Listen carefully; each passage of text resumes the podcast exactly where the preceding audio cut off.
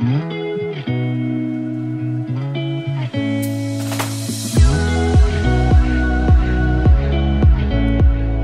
大家好，欢迎来到 Annie 爱情急诊室，我是 Annie，你的爱情诊疗师。在这里，我会解答大家在感情上遇到的疑难杂症，陪你在爱情里成为更好的自己。喜欢我的节目，欢迎到 Apple Podcast、Spotify 给我五星评价，也可以小额赞助我们，支持我持续带来更好的创作给大家。Hello，大家好，我是 Annie，现在录音时间是一月十五号星期天早上两点十九分。那在我刚刚其实是从一月十四号的二十三点左右开始录的，然后我刚刚前面录了六集，所以其实我现在声音是有点沙哑，然后脑袋有点没有办法办法思考，可是不知道为什么今天就是突然很有录音的那个录音的。冲动，所以就想说好，那我就一鼓作气来录多一点好了。那今天就是要来延续我们上礼拜的话题。我们上礼拜有讲说，就是十六型人格 MBTI 运用在爱情当中的一些，你可能可以拿来剖析你自己或是你另一半的一些想法。那最后，你如果测验做完，应该会得到四个英文的字母简写。为什么是四个？因为这四个就分别代表 MBTI 它的测的四个面向：社交、感知、还有思考和性格。那我们今天这一集就是想要来跟大家讨论一下，说，诶，那这些字母到底是代表什么意思呢？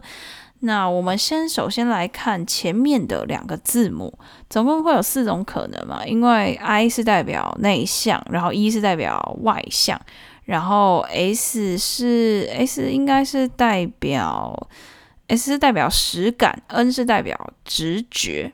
那我当帮大家分享分析，就是回顾一下社交的 I 和 E 就是内向外向，这个应该不用太多做解释。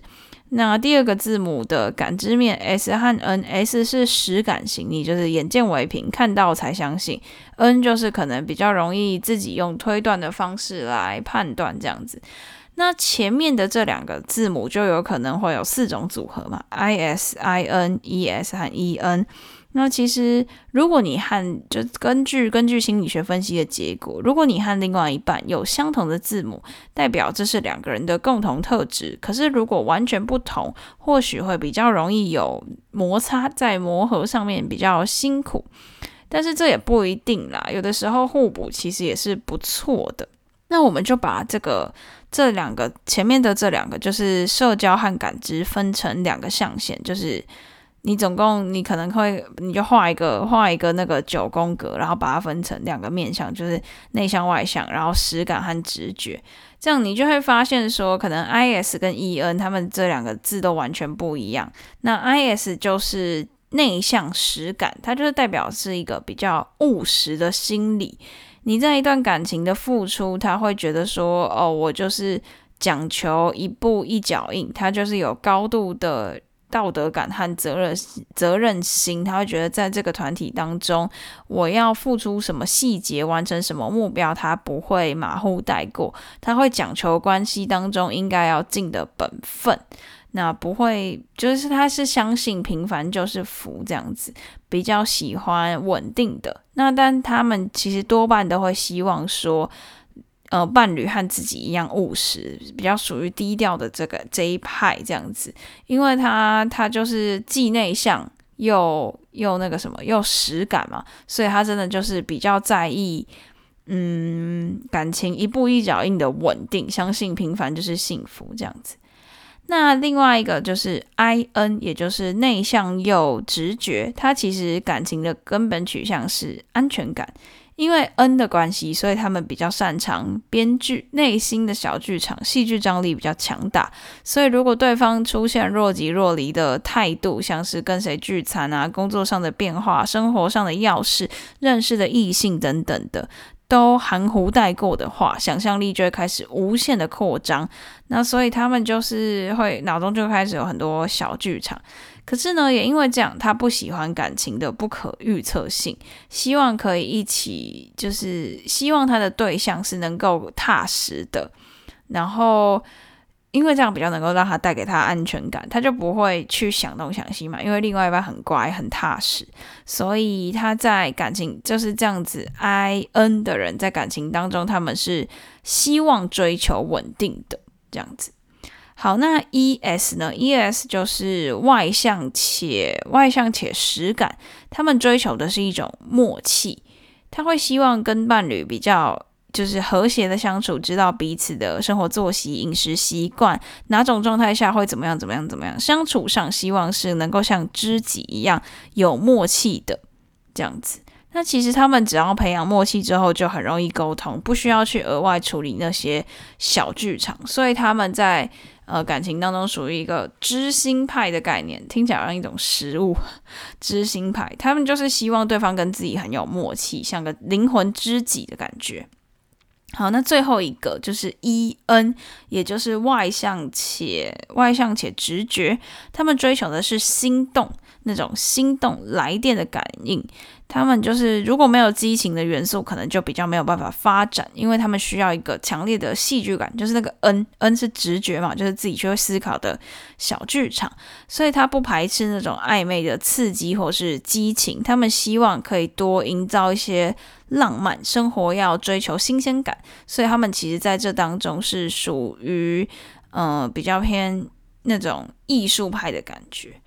那后面那两个呢？我觉得后面这两个可能会觉得比较稍微比较，呃，跟刚刚前面不太一样。后面这两个是思考和性格嘛？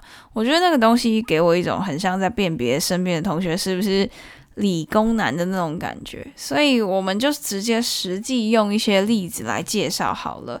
不知道大家有没有测过一个 MBTI 的测验？应该是最多人测那个，他最后会把大家分为一个。嗯，职业吗？就什么将军啊、小说家啊，然后什么心灵导师啊，什么就是会帮大家分类成一种职业，对，还蛮有趣的，大家可以去可以去测测看各种不一样的 MBTI。那因为最后总共会有十六种嘛，所以十六种一个一个讲，可能真的太太多了，所以我就挑几个我测出来的结果来跟大家分享。那首先我就先说，我之前不是做这个，就不是做我今天分享的这个，是做那个最多人测的那个。我其实做出来是 ENFP，E 就是哦，我每次讲一次都要回顾一下这个是什么意思，真的是有点难背。E 就是外向，N 就是直觉，F 就是感性，然后 P 就是依赖。可是其实这跟现在的这个结构跟现在的我差很多。如果你是 ENFP 的话，他分配分就是解释是说你是一个热情慷慨的记者，他的意思是说哦，你永远脸上都是挂着一个大大的微笑，用自信的姿态创造新鲜活力的爱情生活。记者型的人对于人事物保持强烈的幽默感，脑袋总是充满各种跃跃欲试的新奇观念。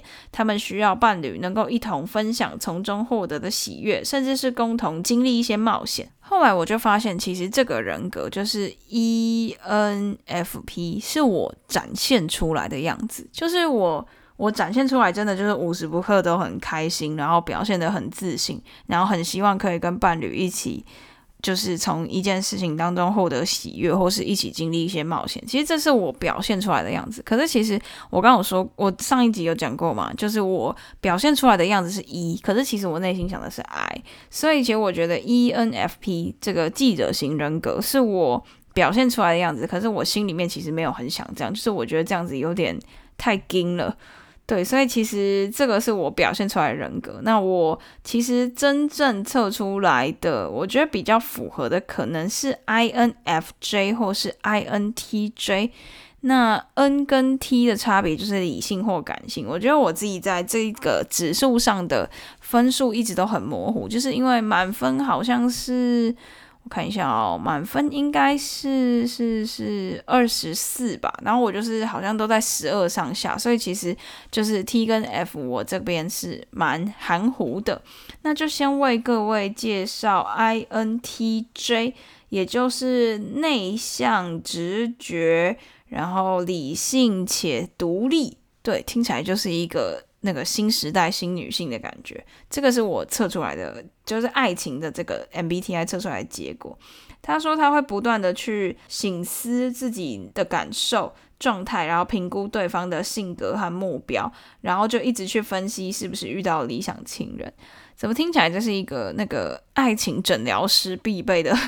必备的性格就是一直去帮大家剖析，他会觉得应该要先赢得他们的脑袋，再虏获他们的心，要先知道对方心里面是在想什么，然后一旦出现感情的问题，他们会规划不同面向的改进管道，周全的去补足。补足感情上的缺点，像是阅读相关书籍、参加智商治疗，或是聆听一些节目等等的，从中去思考自己要怎么样改进、调整的规划这样子。那独立的他们不需要依赖别人，情绪也靠自己消化。好，看到这里，我觉得这个真的是我希望成为，而且我也正在成为的人，就包括。讲到说，可能比较擅长去分析，然后还有比较喜欢，就是希望可以自己先去解决自己的情绪，不会依赖其他人。就是我通常像我之前的集数应该有讲到，我也是在一个事事件当中，一个悲伤的事件当中，我会先想办法自己消化，真的好了，我才会去告诉其他人。然后遇到问题的时候，也会习惯自己先去。找一些解决方式，对，这个是这个是我测出来的其中一个。但是我有的时候稍微改变一下，我就会变成 INFJ，就是理性跟感性的那一个，就思考第三个英文字母。理性跟感性我其实会一直改变。然后他说，好，我觉得刚刚那个 INTJ，我们可以说他是爱情诊疗师的个性。但是更有趣的是，INFJ 他解释的是创作者型的个性。那我刚好是。创作者里的爱情诊疗师，笑死。他说：“呃，这样子的人格特别喜欢以文字来传达情意，不断倾诉对方的美好、独特，还有爱恋。但他们也是独立自主，善于聆听，然后拥有敏感的心思。对，然后对于就是他会对于感情里面有比较高的期待，因为他会觉得他比较。”比较就是花了比较多的心思在关怀伴侣的感受，但是呢，另也也也因此就会让就是就即便他看清了这段关系很难有结果，也很容易会就是在里面藕断丝连，因为跟刚刚的个性不一样，就是在第三个嘛，理性或是感性，所以他们可能会比较容易感情用事。但是基于基于这样的个性组合，就跟刚刚其实只差一点点。他们相同的就是脑袋都转得很快，运转的很快，新点子也很多。他们就是不需要不需要高潮迭起的浪漫惊喜，他只要一份简简单单的礼物或是邀请，就可以让他们明白伴侣的心意。不过要就是多给他们伴侣之间相处的时间，让他们能够去培养彼此心灵的那种交流。对，那代表人物就是蔡康永、李宗盛、黄子佼。那气质比较相符的就是 INTJ，刚刚讲到的，还有 INFP 跟 ENFJ。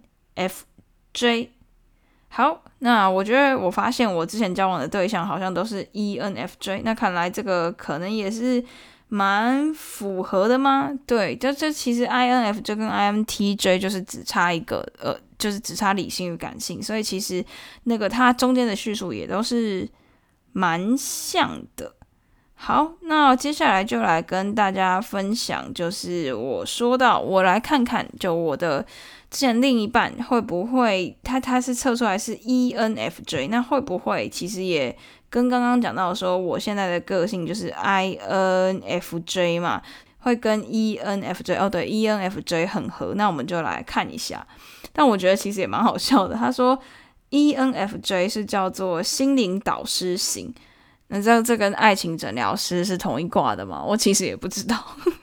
他说：“他说对人是特别有感情的，认为人有无限的可能，所以会以积极的行动、强烈的爱心去创造并维持感情，即便这段关系的美好和现实条件有落差。心灵导师型的 ENFJ 还是会一往情深的坠入爱河，因为爱爱情是他们生活的快乐泉源。”但其实心灵导师他们很擅长隐藏情绪，因为他们不想要一眼被人看穿。但是呢，因为他们很重视跟伴侣的交往状况，所以愿意付出心力和伴侣不断沟通，希望透过感性的交流让彼此更靠近，努力知道伴侣在乎或排斥哪些事情，希望以他们敏锐的洞察力来营造稳定和谐的长期关系。因此，他会积极投入伴侣的社交圈。那这样子的人呢，他对身边的人很有耐心，但是很在乎大家是不是重视自己，并且愿意遵从自己的计划。嗯，我觉得这个我打个问号。我觉得好像跟我认识的 ENFJ 不太一样。那当然，我说就是我一开始就讲嘛，我觉得这样子的。性格叙述不见得可以代表所有的人，因为世界上并不是只分为这样子的人，而且根据你计算的分数，其实也会跟你就是在光谱的偏向哪一端有关。那最后最近真的是太多人在测这个了，因为包括其实以前很多像是什么，我记得。大陆吗？还是哪里？他们就是有什么测你是哪一种音乐的人，测你是哪一种颜色的人，然后还有赖最近很有名的那些，就是你只要测完，他就会给你一个可爱的限动影片，然后让你可以分享、可以抽奖什么的。那些的根本都是 MBTI 的测验，可是不同的测验都会有一些不同面向的叙述，让你有不一样的答案。所以我是觉得说可以。参考看看，说不定可以发现自己隐藏的人格这样子。那我觉得我自己应该是 INTJ 跟 INFJ 之间呐，然后偏 INTJ。不知道大家觉得这个像不像我呢？因为我发现现在大家好像都还蛮喜欢测这个的。我蛮常看到就是有人会挂在他自己 IG 的个人简介什么之类的，看来是一个蛮受大家欢迎的测验。那我会把这个测验呢也分享在就是 IG 啊，那有兴趣的也可以测。那如果你是还没有听到前面的介绍，那也可以去听上面的那一集，就是这礼拜的上一集。那其实透过测验，我们就可以去发现一些我们没发现过的特质，可是并不是一定是这样。那你可能也可以参考看看自己对于另外一半的想象，可能会是怎么样的。对，但也不需要被这样子的人格给框架住。我觉得不管是这个 MBTI 呢，还是星座，还是血型，都一样。你不用因此而去框架自己要怎么样，只是说，说不定你可以尝试看看。像我之前就听到我们的听众 Wally，他就是在月老庙工作，他就跟我说，他反而自己在月老庙工作，会觉得说这种东西就是他会。哦，我那时候就跟他，他他跟我说什么？他就跟我说他会去看星座，可是他反而因为在月老庙工作，他反而不会去看，不会去拜月老。我觉得好后者可以理解啊，就他自己在这边工作，他可能就不会不会想要去接触，就会可能会觉得很烦，或者有一些问题。但是像是星座的话，我有问他说你为什么？会，你如果说你不相信月老，你为什么去看星座？他就跟我说，那是一个宁可信其有的感觉，就他会觉得星座已经运行了，就是千这么这么多年，那一定有它存在的道理，所以他会觉得，哎，不做白不做。他说我今天身上穿个红的就会有好运，那我就穿，但是我也不会对他有什么得失心，就是没好运我也不会去怪他。但是，哎，穿了有好运，我就会觉得，哎，今天心情很好，就是一种。不做白不做的感觉，那我觉得其实这样也蛮好的啦。就是做这些测验，你不要去为此抱着怎么样的得失心，或是往自己身上贴怎么样的标签。当然，这是一个可以分类人，让我们可以快速了解对方的方法。但是，我觉得这就是诶，做个好玩的，然后发现一下自己平常没有发现的特质，然后可能可以参考看看。那其实我也蛮想要知道大家的个性是，就十六型人格是什么的。就是，诶，因为平常可能没有跟大家有太过于深入的交流，所以可以借此来稍微了解一下你是一个怎么样的人，然后也想要来借此问问看有没有人跟我一样，就是。你表现出来的是一种人格，可是你心里面是另外一种。我很好奇，因为我每次测就是一定会有一个是 E 的，就是外向的，一定会有一个是 I 的，然后别人都会觉得很扯，就是怎么可能我我会是内向的人？可是其实真的，我就是把外向跟把社交当做是一种工具，然后只是我想不想要在这个场合拿出来用而已。对我来说真的是这样，所以。我其实蛮好奇，有没有人有跟我一样的状况，就是 E 跟 I 之间飘移不定。因为其实，在就这这些这些各个面向的这个指标啊，其实都是就是蛮极端的。比如说理性跟感性，直觉跟实感，对这些其实都是站在光谱的两个极端。那我觉得，哎。那个什么内向外向也是，那对我来说，社交是一个工具。那所以我也想来听听看，大家对于你测出来的，跟你对于你自己的了解，有没有什么落差可以跟我分享？那也都欢迎到 Apple Podcast 五星留言给我，或是加入社群一起讨论哦。那今天的这一集就到这边啦，我要去修复我的喉咙了，真的 已经连续录了三个小时，诶，对，差不多，诶，可能超过我，可能快四个小时了。好，那我们就下期见啦，大家再见，拜拜。那今天的分享就到此结束啦。喜欢的话，别忘了动动小手到 Apple Podcast、Spotify 给我们五星评价留言，也可以小额资助我们继续创作。感谢大家的支持，那我们就下集见啦，拜拜。